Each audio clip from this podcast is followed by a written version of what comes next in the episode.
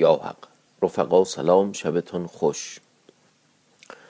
قدیم الایام قطعا مثل امروز نبوده که به نویسندگان و معلفان و مصنفان حق و تحریر بدهند.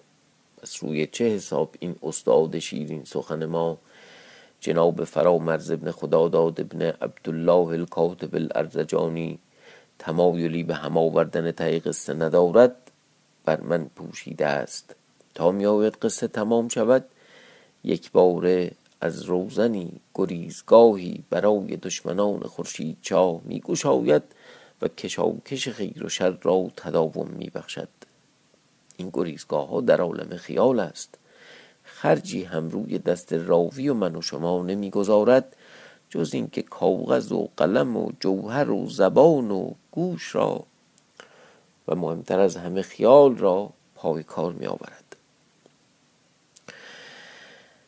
خیال ته ندارد قصه ها هم ته ندارند.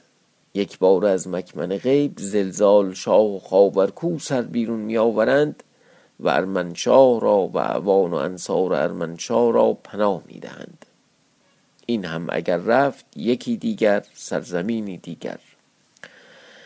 و هیچ خیال نوردی به چستی و چالاکی و فتانت سمک پیدا نخواهید کرد که فی الحال در دکان تباخی خاور زمین است و در بالاخانه معوا کرده و از تباخ خواسته که اجالتا مردی تمام کند و دیگری را به تباخی را ندهد.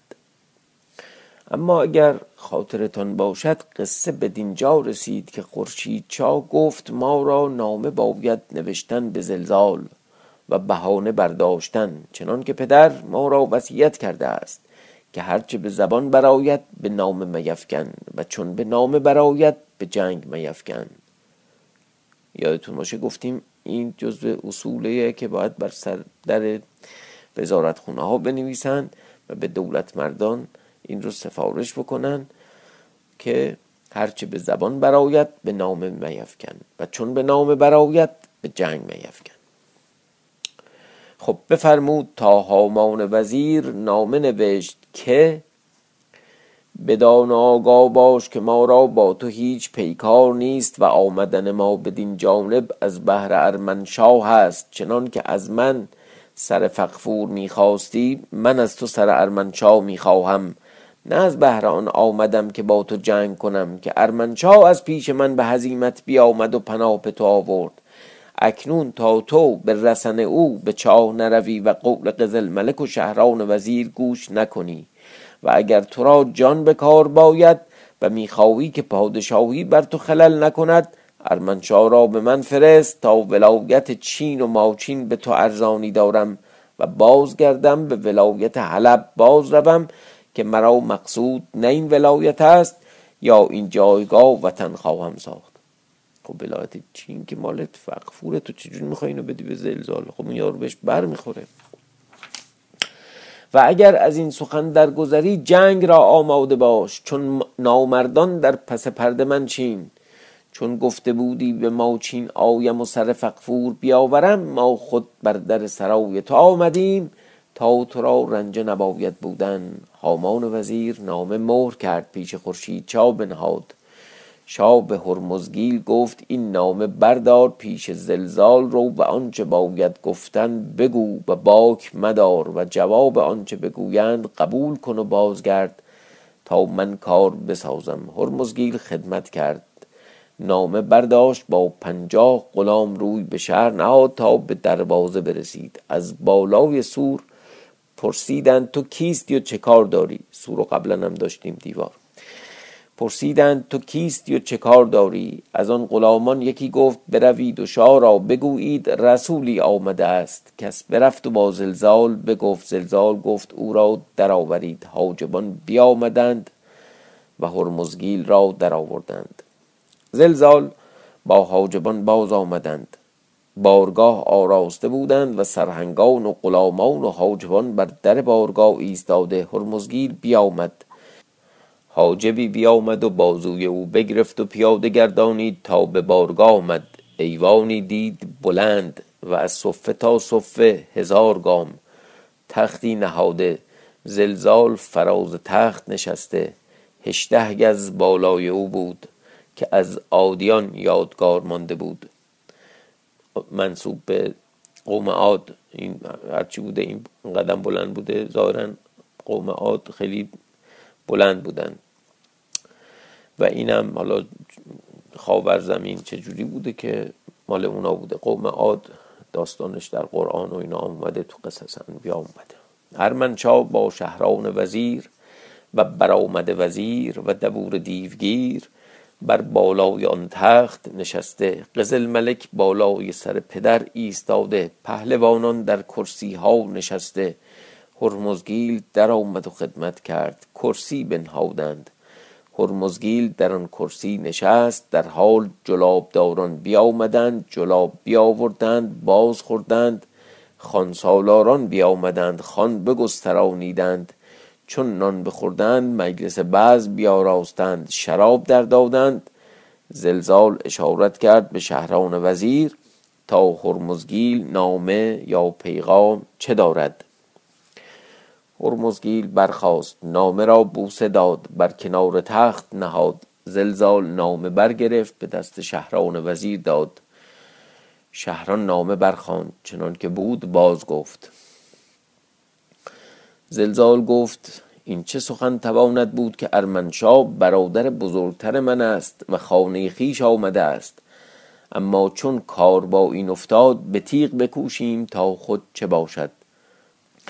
هرمزگیل گفته شاه مکن که تو نمیدانی که چه می‌گویی. آخر این قوم از تیغی گریختند و تیغ ما هنوز بر جای است و سمک زنده است که مردان عالم در دست وی عاجزند. دبور گفت ای هرمزگیل دریغا شما که اگر این شوهر نبودی که به دزدی همه عالم به دست شما باز می‌دهد اگر نه بودی زخم تیغ شما چه بودی؟ هرمزگیل گفته دبور تو باری سخن تیغ با ما مگوی زخم تیغ آن است که تو دیدی. دبور خجل شد.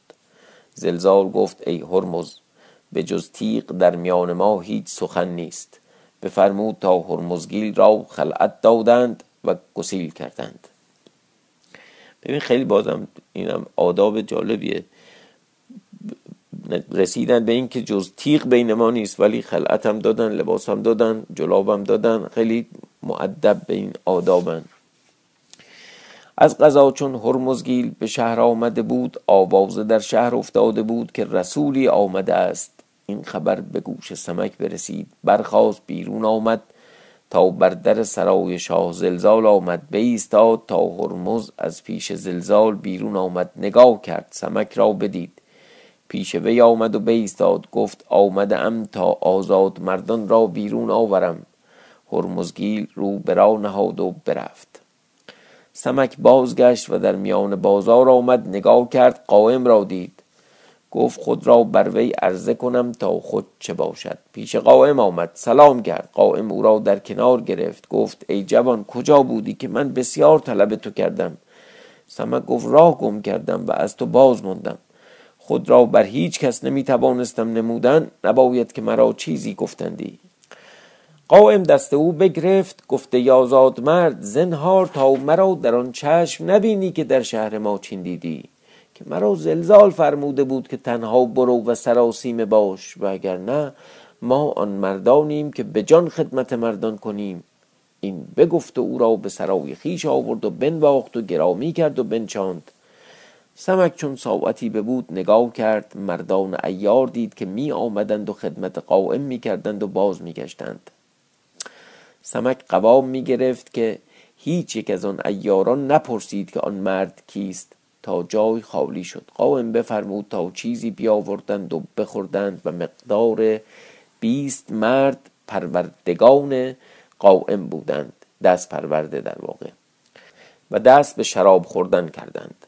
چون دوری چند بگشت قائم برخاست قدهی شراب در دست گرفت بر پای خواست گفت این شادی آن مردی که نام وی به جوان مردی در عالم رفته است نام او سمک ایار است. این بگفت و شراب باز خورد سمک چون این حال بدید عجب داشت خرم شد. گفت ای پهلوان تو سمک را کجا دیدی و چگونه می‌شناسی قائم گفت ای آزاد مرد او را ندیدم ولیکن آوازه مردی و ایاری و جوان مردی او شنیدم و آنچه او کرده است. و چند مدت است تا شادی او می‌خورم. این ساعت پیش تو تازه می‌کنم تا چون بدو برسی با وی بگویی و دانم که او را دیده و با او نشست و برخواست کرده باشی. سمک گفته یازاد مرد نیک بود که حال تو بدانستم و در همه جوان مردی تمام داری. اما اگر راز من نگاه داری سخنی با تو بگویم. قائم گفته یازاد مرد مرا قائم بدان خوانند که در همه بابی تمامم.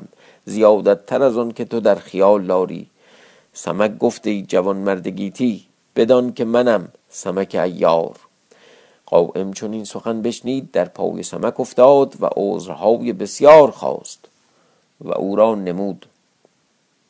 چی شد؟ حالا قائم او را لطف کرد و بنشستند و هر سخنی با هم می گفتند که قائم گفته ای پهلوان سمک زمانی باش تا من بازایم قائم از سرای بیرون آمد. سمک نشسته بود. ناله به گوش وی برسید. سمک برخواست و گفت مگر این ناله از آن استاد من است شغال یا روزافزون یا سرخورد؟ پیش آن در آمد نگاه کرد. زنی را دید که بسته بود و مینالید. سمک گفته زن تو کیستی؟ گفت من زن قائمم. چون به رسولی می‌رفت مرا گفت باید که از سرای بیرون نروی تا من باز آیم تقدیر چنان بود که ما را به گرمامه بی بایست رفتن آن روز که برفتم قائم برسید. من به گرمامه بودم. مرا بر این خاری بربست. از بهر یزدان مرا شفاعت کن تا بکشاید سمک گفت شفاعت کنم اما بدان وقت که او بیاید. تو ناله بلند کن تا من باز پرسم این کیست؟ او بگوید. من آنگه شفاعت کنم تا او نداند که من بدین جایگاه آمدم. این بگفت و به جای خیش می بود. چون ساعتی بگذشت قائم باز آمد خدمت کرد سمک برخاست او را در کنار گرفت و بپرسید و نیکو بنواخت و به شراب خوردن مشغول گشتند که زن ناله زن ناله بلند کرد.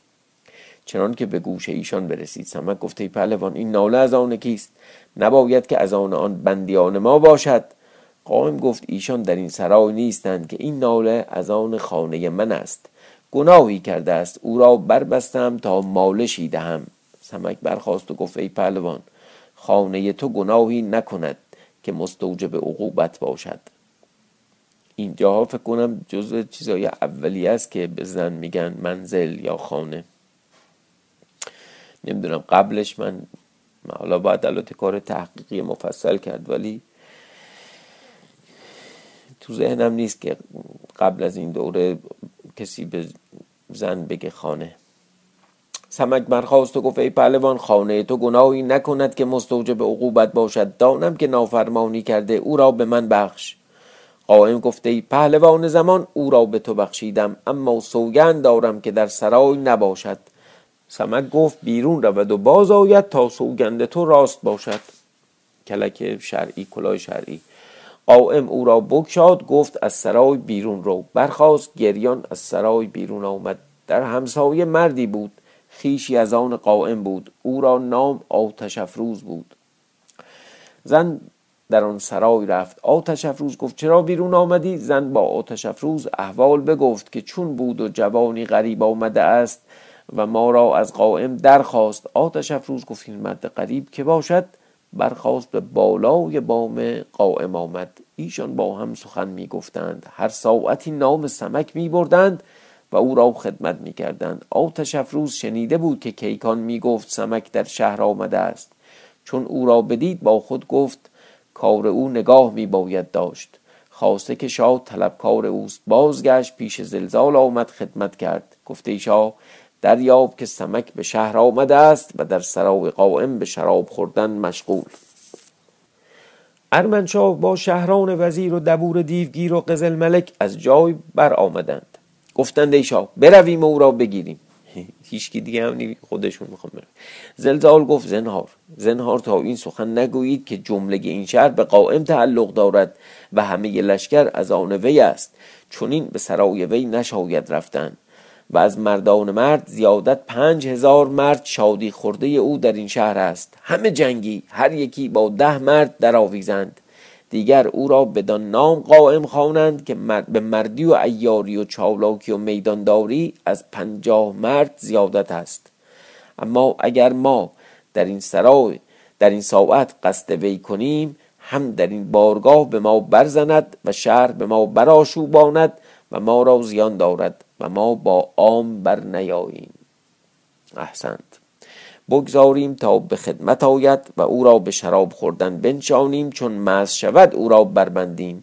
آنگاه به سرای وی رویم و سمک را بگیریم و ما را اول ترتیب جنگ باید کردن که لشکر بر در شهر آمدند و او را بر این سخن بنشاند و او را بر این سخن بنشاند و ترتیب جنگ می داشتند تا چگونه سازند. خب عجب وضعیتی شد. از آن جانب سمک با قائم به شراب خوردن مشغول و سمک سر در پیش افکنده بود. قائم آن بدید گفت ای خور جان برو و آن بندیان را بیاور پیش پهلوان سمک تا از بهر ایشان دل مشغول نباشد. خورجان برخواست به زندان رفت و شغال پیلزور و روزافسون و سرخورد هر سرا از زندان بیرون آورد و بیاورد. چون در سرا آمدند سمک را بدیدند خدمت کردند. سمک برخواست هر سرا در کنار گرفت و بپرسید و از کار وی عجب داشتند که چگونه خود را بر آن سرا افکند و ایمن نشست. تا قائم ایشان را بنشاند و به شراب خوردن مشغول. چون شب در آمد آتش افروز برخاست به بام سرای قائم آمد. نگاه می کرد تا چه می کنند از قضا روز افسون به بالای بام برآمده بود به قضا حاجتی. واقعا این بار سوم چهارم که هر که قضا حاجت داره میره بالا پشت بون. نمی‌دونم چرا اینجوری بوده قدیم. دیگه اینم یه جور lifestyle بوده دیگه از پشت بون استفاده بهینه می‌کرد. یکی را دید که بر سر انگشت پای بر سر بام آمد که هر که کاری کرده باشد چون کس آن کار کند داند. روز افزون برخواست بر سر آن بام آمد که او را برآمده بود. تا بنگرد که چگونه برآمده است نگاه کرد زنی را دید ایستاده در زیر سایه دیوار. روز افزون از گوشه دیگر درآمد او را بگرفت و بیفکند و بربست و دهانش درآگند. خود به جای او بیستاد. گفت بنگرم که این مرد به چه کار بر این بام برآمده است. ساعتی ببود. آتش افروز باز آمد. گفته زن بندیان را به در آوردند. قائم با سمک و شغال پیلزور و سرخورد نشستند. روز افسون گفت اکنون به زیرای نباید که سمک تو را ببیند. آتش افروز به زیر آمد. روز افسون در وی آویخت. او را بیافکند و بربست و هر دو را به بالای بام برآورد تا پیش سمک و قائم و دیگران. قائم گفت اینا کیستند؟ روز افسون احوال بگفت که هر دو به بام برآمده بودند قوام ما می‌گرفتند. قائم نگاه کرد زن خود را دید با آتش افروز. چرا پهلوون جلو همه لایم شد؟ گفت به چه کار آمده بودید؟ و ای زن تو به سرای آتش افروز به چه کار رفته بودی؟ این چه معاملت است که تو کردی؟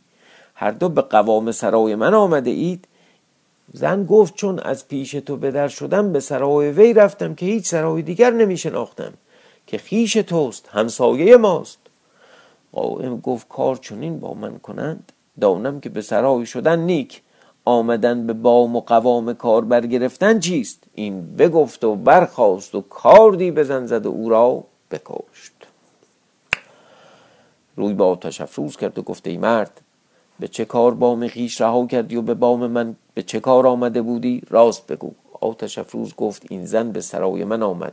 من او را از بهر تو جای کردم و نگاه داشتم. گفتم نباید که به جایی دور شود و تو را دل مشغول باشد و دیگر به بام برآمده بودم به قضا حاجتی.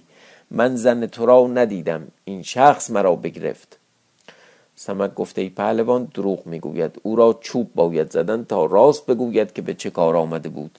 قائم گفت او را چوب زنید. سمک برخواست گفت این کار کار من است. آتش افروز را در عقابین کشید و چوب زد. چون به هفت هشت رسید زنهار خواست. باز نشست و احوال زن که پیش وی شد چنان که رفته بود و به زلزال گفته بود بگفت و دیگر که آمدم و دیدم که بندیان بیرون آوردید همه باز گفت. پس سمک کار زد و او را بکشت. سر جوان مردان عالم. و گفت قماز است. البته قمازم بود راست میگه سخن چی بود؟ نشاید روی غمازان دیدن.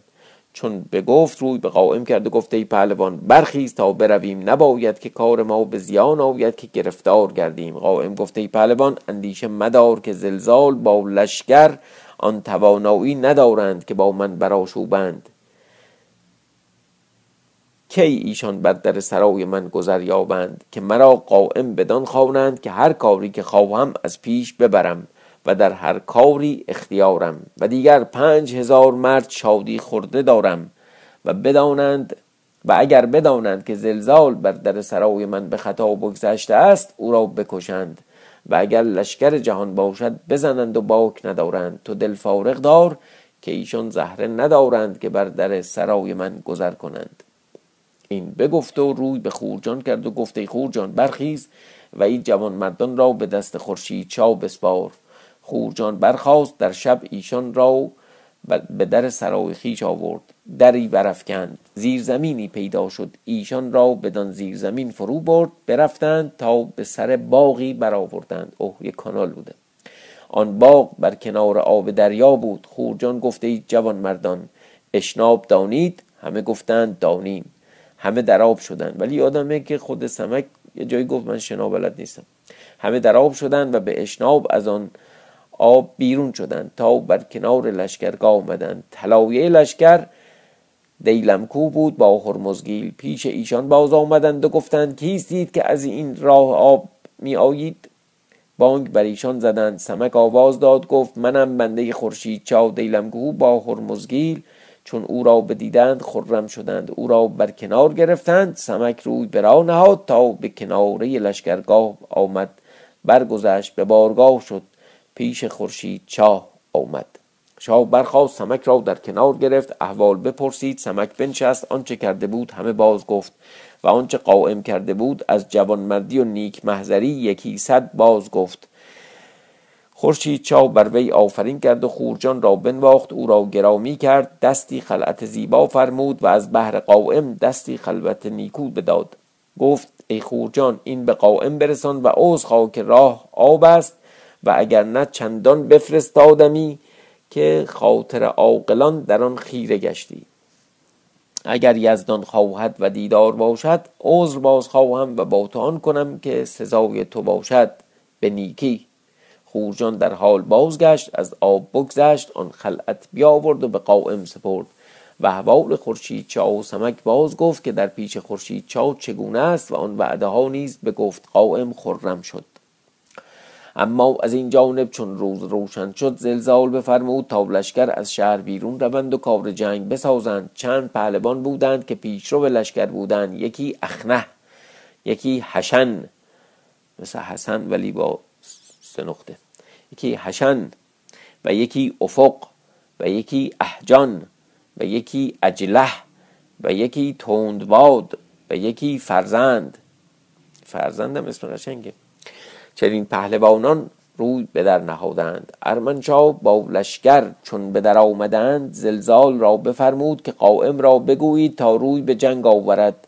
او بیرون آید که لشکر بیرون رفتند. قائم بفرمود تا مردان وی سلی پوشیدند. پنج هزار مرد آراسته. روی از شهر به در نهادند چنان که لشکر نظاره می کردند و با یکدیگر می گفتند و لشکر می آراستند که از آن جانب لشکر خورشید چا صف آراسته بودند. سمک با مقدار هزار مرد آراسته بر پیش قلب ایستاده. چشم در قائم نهاده که از لشکر خورشید چا دیلمکو است در میدان جهانید بر اسبی سبز خنگ سوار گشته. اسبی بادپای میدانی جهنده دبنده کوپیما به برگستوانی رومی آراسته رکاب زر. دیلمکو از بالای اسب جوشنی خورده قیبه پوشیده. خودی عادی کردار بر سر نهاده. ساقین و ساعدین در افکنده کمانی چاچی خارزمی کردار در بازو افکنده. تیغی همایل کرده. نیزه بر دوش نهاده. اسب در میدان جهانید و جولان کرد و بیستاد تا قبار ساکن شد. ناب و نسب خیش بگفت مرد خواست. از لشکر دبور مردی است در میدان جهانید. دوباره همون قصه که از اول داشتیم دوباره همون جوری اسبش اینجوریه خودش اینجوریه فلانش اینجوریه. نام وی آدان بر اسبی ابلق سوار گشته. خود را به بسیار سلب آراسته. پیش دیلم کو آمد بانگ بر وی زد که چیست؟ این همه لاف چیست؟ بیا تا از مردی چه داری؟ این بگفت و نیزه از جای برکند. با دیلم کو چند حمله در میان ایشان رد شد. تا به عاقبت دیلم کو تبر زد و نیزه وی قلم کرد. یادتون باشه این از اول چیز بود سلاحش تبر بود. آودان بن نیزه از دست بینداخت دست به تیغ برد. دیلمکو دست به تیغ کرد بزد دست وی با تیغ در هوا بینداخت. آدان روی به هزیمت نهاد تا برود. دیلمکو از پس وی از تاخت تبری بر سینه وی زد تا به سینه بشکافت. چون او را بیفکند خروش از لشکر دبور برآمد و شادی از لشکر خورشید چاو به فلک بر شد خیشی بود از آدان نام او خادم که فردا شب میگم چه اتفاقی افتاد و چه بلایی سرش اومد. شب شما خوش.